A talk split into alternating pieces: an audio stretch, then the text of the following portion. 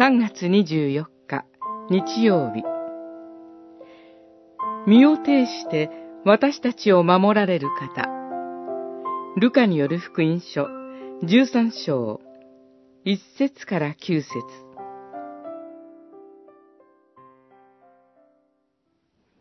園庭は答えた。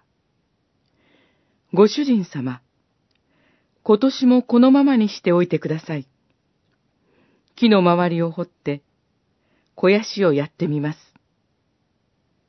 そうすれば、来年は実がなるかもしれません。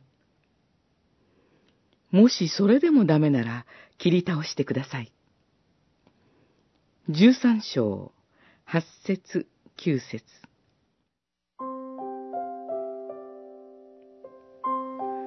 ここでは、二つの悲しい事件が語られます。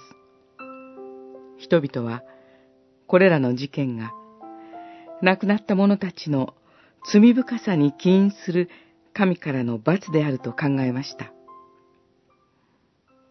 しかし、主イエスはその考えを真っ向から否定し、イチジクの木の例えを話されます。実らないイチジクの木は役に立たないため切り倒されてしまいます。しかし、園庭は身を挺して木を守ります。この園庭は主イエスであり、実らない木は私たちです。実らず、役に立たない木は、本来ならばすぐに捨てられます。しかし、主はそのような私たちを身を挺して守ってくださいます。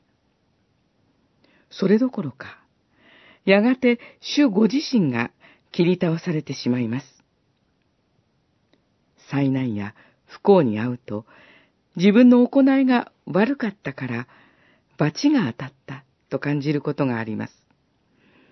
逆に良いことがあれば、自分の信仰深さが示されたと感じることもあります。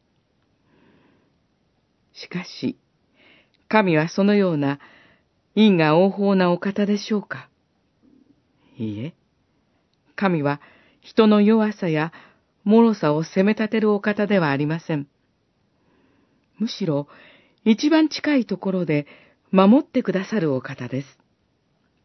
私たちは、この守りの主に信頼し、立ち返るのです。